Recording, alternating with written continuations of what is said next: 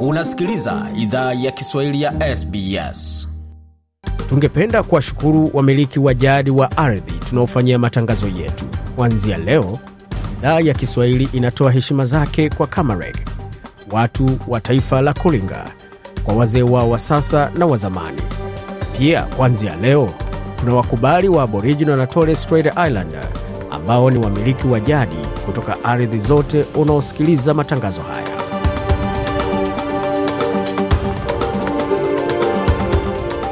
Jambo popote ulipo na karibu katika makala idhaa ya Kiswahili ya SBS. Uko na migode migerano, tukuletea makala kutoka studio zetu za SBS na mtandaoni anani ambao ni sbs.com.au mkwaju swahili. Pia zapata makala haya kwenye ukurasa wetu wa Facebook na ikiwa ni facebook.com mkwaju SBS Swahili. Na wapo unapendekeza makala ama lolote lile ambalo ungependa kutujuza, anwani ni swahili.program. Yapo mengi ambayo tumeandalia, lakini kwa sasa tuanze kwa kionjo cha yale ambayo yanajiri katika makala ya leo, tukianzia katika taarifa ambayo tumefanya na mmoja wa afisa ambao hutoa huduma kati au ni daraja kati ya shule, familia pamoja na wanafunzi. Anasemaje kuhusu uelewa wa huduma ama misaada ambayo iliyopo kwa familia katika shule za hapa nchini Australia? Familia ajui support gani yenye naweza kuhitaji kuto, kuto, kutokea mwa hizo kutoka, kutokea mwa shuleni. Bwana Monga Mkasa hapo akizungumza nasi kuhusu baadhi ya huduma ambazo zinatolewa na shule kadhaa, lakini familia nyingi kwa kuwa na taarifa hizo zinakosa fursa hizo ambazo zinaweza kawafaidi wao na familia yao. Lakini kwa mengi zaidi jiunge nasi baada ya makala, lakini kwa sasa moja kwa moja katika muktasari wa habari.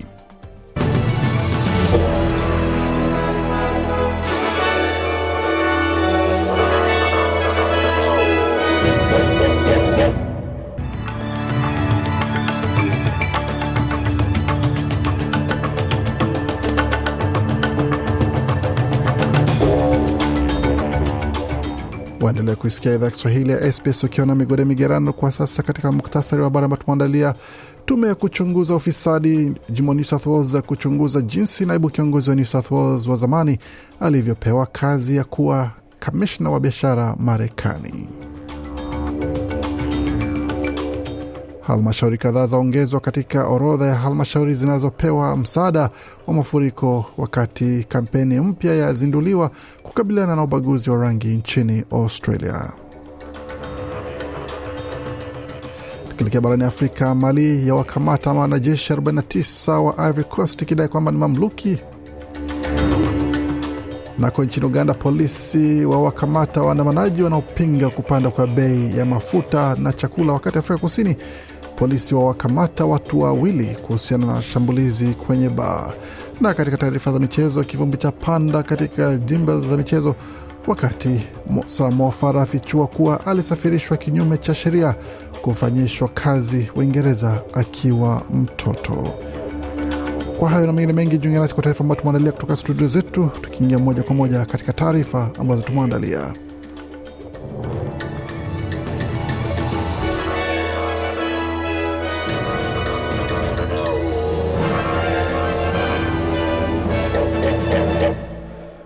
Wasikiza idhaa ya Kiswahili ya SBS ukiwa na migode migerano, na hii hapa ni taarifa kamili ya habari. Kongamano la ajira la serikali linatazamia wahamiaji wajaze mapengo muhimu ya kazi, ila mweka hazina amesema kwamba hiyo siyo suluhu pekee. Kongamano hilo litafanywa katika muda wa siku mbili mwanzo wa Septemba, kabla ya bajeti kutolewa mwezi unaofuata. Serikali imesema kwamba italeta pamoja biashara vyama vya wafanyakazi, wadau na kulenga kuinua ujuzi wa wafanyakazi pamoja na kutoa fursa nyingi kwa wanawake. Mwakazini wa taifa Jim Chalmers ameeleza shirika la redio uh, kwa, la ABC kwamba kuna fursa ya kuboresha mipangilio ya uhamiaji na I would caution people against thinking that migration is the solution to all of our economic. Anasema naweza onya watu dhidi ya kufikiria kuwa uhamiaji ni suluhu kwa changamoto zetu za uchumi. Ni sehemu ya hadithi yetu, ila si hadithi kamili na haistahili kuwa mbadala kwa kuwafunza wa Australia kwa kazi. Haistahili pia kuwa mbadala kwa mageuzi ya huduma ya malezi ya watoto, alisisitiza mweka hazina hapo. Na tume huru dhidi ya ufisadi ya New South Wales almaarufu ICAC inatarajia kuchunguza kilichosababisha kazi ya kifahari ya biashara kutolewa kwa naibu kiongozi wa zamani wa New South Wales John Baliralo. Kamati, kamati ya nyumba ya juu bungeni kwa uh, asasa inafanya uchunguzi kwa utoaji wa kazi hiyo na imetuma ushahidi kutoka mgombea wa ajira aliyependelewa wa kwanza Jenny West kwa tume hiyo ya ICAC. Taarifa ya kwanza ya Bi West katika uchunguzi huo ilijumuisha madai kuwa kuondolewa kwa kazi iliyokuwa amepewa ni zawadi ya mtu mwingine. Wakati huo kiongozi wa jimbo hilo Dominic Perrottet amekana kuwa aliwahi sema kwamba kazi hiyo ya kamishna wa biashara mjini New York ni zawadi, akisema hakuna nafasi kwa vitu kama hivyo katika siasa. I want and I, and certainly as premier, I need Anasema nataka na bila shaka, kama kiongozi nahitaji pawe kio imani kamili ya umma katika uteuzi unaofanywa na serikali au huduma ya umma. Kwa hiyo mageuzi yeyote kwa mchakato huo au masuala yanayoibuka kwa upande wa mchakato uliotolewa kuhusiana na makamishna wa biashara inastahili shughulikiwa, na hatua yoyote inayopendekezwa kwangu nitachukua. Kiongozi wa jimbo la New South Wales hapo akitetea msimamo wa serikali yake kwa uteuzi huo ambao umezua utata mkubwa. Na malipo ya janga kwa watu walioathiriwa kwa mafuriko ya hivi karibuni jimboni New South Wales yameongezwa kwa halmashauri nane za jiji, hatua ambayo imefikisha maeneo yanayofunikwa na malipo hayo kuwa thelathini na saba. Halmashauri mpya zilizoongezwa ni Cumberland, Midcoast, Muswellbrook, Nambuka, Newcastle, Port Stevens, Randwick na Warren. Malipo hayo mara moja ni dola elfu moja kwa mtu mzima na dola mia nne kwa watoto, na yanaweza tumiwa na wakaaji ambao wamepata uharibifu mkubwa katika nyumba zao. Akizungumza katika taarifa kwa waandishi wa habari ya pamoja, waziri mkuu Anthony Albanese na kiongozi wa New South Wales Dominic Perrottet wamesema malipo ya janga ya mafuriko yatakaguliwa kuhakikisha msaada unaohitajika hauchelewi kutolewa. Whether it's through COVID payments, whether it's through disaster payments, there are always people. Bwana Perrottet anasema kwamba kama ni kupitia malipo ya uviko au malipo ya janga, daima kutakuwa watu ambao wameomba hela hizo kwa ulahai, na hiyo si ni aibu. Ukifanya hivyo, tutakushika, ila kwa mtazamo wa jimbo na shirikisho, ni muhimu sana kwa sasa tutoe msaada huo haraka iwezekanavyo kwa wanaohitaji, ila na kukuza za kina zitafanyika, chaguzi za kina zitafanyika, alisema Bwana Perrottet. Na tukiendelea taarifa zingine ambazo tumeandalia kwa sasa ni pamoja na taarifa kuhusiana na kampeni mpya. Kampeni mpya ya kitaifa dhidi ya ubaguzi wa rangi imezinduliwa na inawaomba Waaustralia ambao hawapitii uzoefu wa ubaguzi wa rangi watafakari sababu na madhara yake na wafanye mengi zaidi kuishughulikia. Kampeni hiyo ya matangazo kwenye majukwaa mengi ina lengo la kujenga uelewa kwa jinsi ubaguzi wa rangi hutokea kwa kiwango cha mfumo na mtu kwa mtu na matumaini ni, ku, ni kuwapa watu vifaa vya kuitambua na kuishughulikia. Chintan ni kamishna wa ubaguzi wa rangi na ameeleza shirika la habari la SBS kwamba kampeni hiyo inazungumzia changamoto za kufikia usawa wa rangi nchini Australia. The campaign is part of a larger anti-racism strategy that we're implementing. Amesema kampeni hiyo ni sehemu ya mkakati mkubwa dhidi ya ubaguzi wa rangi ambao tumetekeleza. Unahusu kuwaomba Australia wachukue msimamo dhidi ya ubaguzi wa rangi, kwa sababu ubaguzi wa rangi hutuzuia kuishi katika jamii yenye haki na usawa. Wakati huo Tasnim Chopra ni mshauri wa kitamaduni, utofauti na ushirikishwaji. Alieleza shirika la habari la SBS kuwa sehemu nyingi za kazi zina kazi nyingi ya kufanya kuweka daraja kwa mapengo hayo. There's no room for discussion. You can't have a conversation with someone who's Anasema hawezi fanya mawasiliano na mtu ambaye ana mitazamo inayoamini ni kweli na ambayo ambaye maoni yake ya yote yanaundwa kwa dhana potovu. Huwa inachosha. Hiyo inaelewesha kazi inayofanya kwa upande wa kuzima sintofahamu za watu na mitazamo duni na habari potofu. Bi Tasnim Chopra hapo akisisitiza na akipigilia msumari kauli hizo. Na katika taarifa zingine, uh, waziri wa afya Victoria ametetea uamuzi wake wa kutorejesha tena amri za kuvaa barakoa nje, akisema kwamba wakati jimbo hilo linakabiliana na ongezeko la maambukizi ya uviko pamoja na mafua. Mary Ann Thomas amesema kwamba ushauri ambao amepokea kutoka kwa kaimu afisa mkuu wa afya Ben Cowie ni kwamba barakoa mavazi ya barakoa kwa maambukizi ya virusi kama BA4 na BA5 ambazo zinaendelea kuongezeka katika na kuongeza maambukizi ya uviko kumi na tisa na kulazwa kwa watu hospitalini. Sasa kwamba anaendelea kuzingatia taarifa hiyo pamoja na amri hizo, lakini bado hapajawa na njia fanisi ya kuweza kufanya na kuweza kutoa ujumbe huo kwa watu na, na kwa umuhimu wa kuvaa barakoa. Tukivuka mpaka tuelekee moja kwa moja hadi Afrika, tuanzie kule Afrika Kusini ambako polisi nchini Afrika Kusini wamesema Jumatatu kwamba wamewakamata watu wawili wanaohusishwa na moja ya mashambulizi mawili kwenye vilabu vya baa ama vilabu vya pombe kwa mradhi, ambayo yalisababisha vifo vya watu kumi na tisa katika mauaji ambayo yalisisimua taifa hilo. Kukamatwa kwa watu hao kumetokea kufuatia uchunguzi kuhusu shambulizi la bunduki la Jumamosi usiku kwenye kilabu cha pombe katika mji wa mashariki wa Pietermaritzburg katika jimbo la KwaZulu Natal ambako watu wane waliuawa na wengine wanane kujeruhiwa wakati wanaume wawili walipofyatulia risasi kiholela wateja. Waziri ya polisi ama wizara ya polisi imeeleza katika taarifa kukamatwa kwa watu hao kama hatua ya kwanza kuwaweka kizuizini wale wote waliopanga moja ya mauaji mabaya zaidi nchini mwishoni mwa juma. Watu wengine kumi na tano wakiwemo wanawake wawili waliuawa kwa kupigwa risasi mapema Jumapili wakati walikuwa wakiburudika usiku katika kitongoji cha Soweto karibu na Johannesburg katika tukio lingine tofauti. Tukivuka mpaka tuelekee moja kwa moja hadi magharibi mwa Afrika. Nchini Mali, serikali ya Mali imesema kwamba wanajeshi 49 kutoka Ivory Coast walikuwa mamluki baada ya kuwakamata wanajeshi hao walipowasili nchini humo, serikali ya Mali imesema Jumatatu. Katika nukuu ya taarifa ambayo ilitolewa ni kwamba imethibitishwa kuwa wanajeshi 49 wa Ivory Coast walikuwa kwenye ardhi ya taifa ya Mali kinyume cha sheria.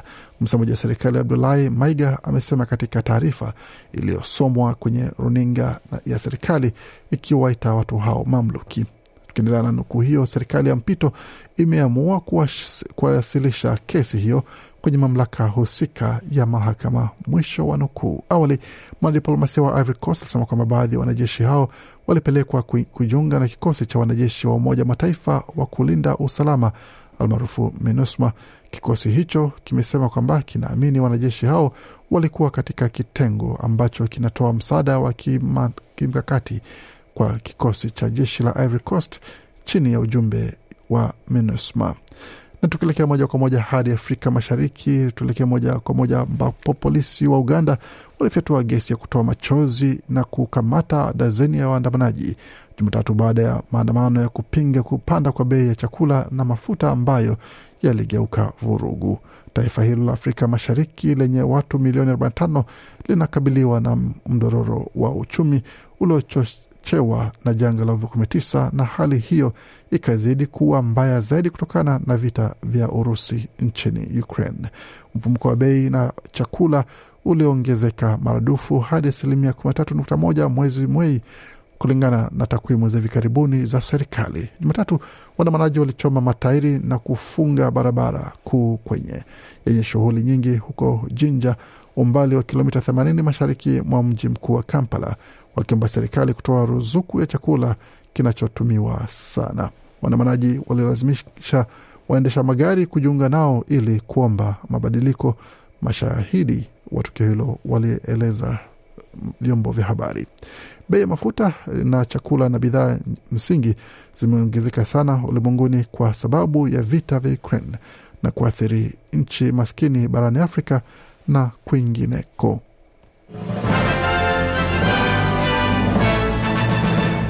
Waendelea kusikia idhaa Kiswahili ya SBS. Hapa ikiwa ni taarifa za michezo ambazo tunaingiamo kwa sasa, tukianzia katika mchezo wa AFL ambapo mwalimu mwalimu wa timu ya AFL ya North Melbourne David Noble amepigwa kalamu na kumaliza mechi kumi na nne bila ushindi. Noble alichukua fursa hiyo misimu ile iliyopita na alikuwa amejaribu kwa muda wa uwezekano alikuwa katika mechi 38 alizochezesha mama alizosimamia timu hiyo alipata ushindi tano peke yake.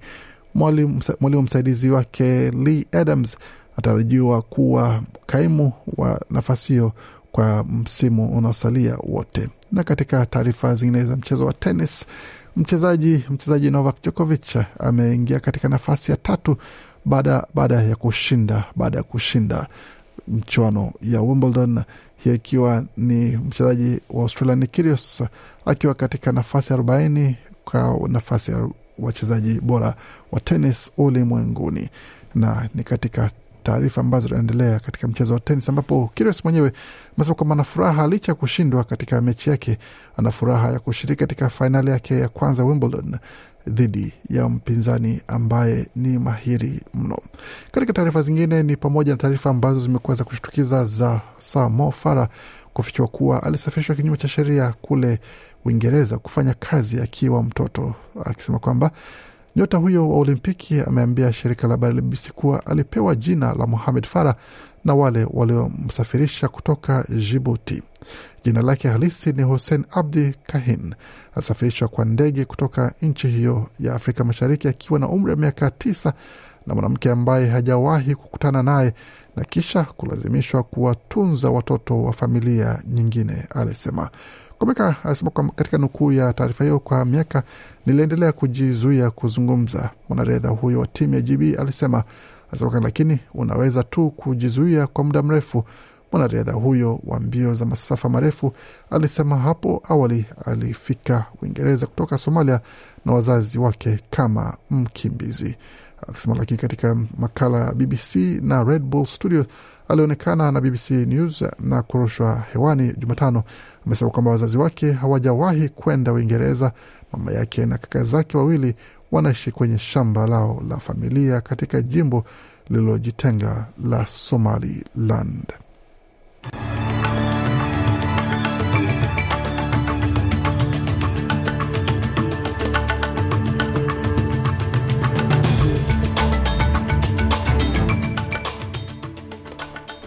Nam, tukitazama hali ilivyo katika maswala maswala ya ubadilishaji wa fedha kwa sasa, dola moja ya Marekani sawa na dola moja na senti 48 za Australia, kati dola moja ya Australia ni sawa na faranga 1391 za Burundi, dola moja ya Australia ikiwa sawa na faranga 1341 na senti 65 za Congo. Vilevile dola moja ya Australia na sawa na faranga 694 za Rwanda, dola moja ya ikiwa sawa faranga kwa mradhi shilingi 2543 za Uganda, dola moja ya Australia ikiwa sawa na shilingi 79 na senti 44 za Kenya, wakati dola moja ya Australia ni sawa na shilingi 1568 na senti 26 za Tanzania. Kwa upande wa utabiri wa hali hewa mjini Adelaide kwa sasa nyuzi joto ni 10.6, wakati Brisbane ni 13.8, Canberra 9.3, Darwin 28.2, Hobart 9.2, Perth 19.4, Melbourne 10.1 na mjini Sydney kwa sasa nyuzi joto pale ni 13 na nukta. Kufikia hapo ni mwisho taarifa habari ambayo tumeandalia. Bakia nasi kwa makala mengine, maana kuja kutoka studio zetu za SBS.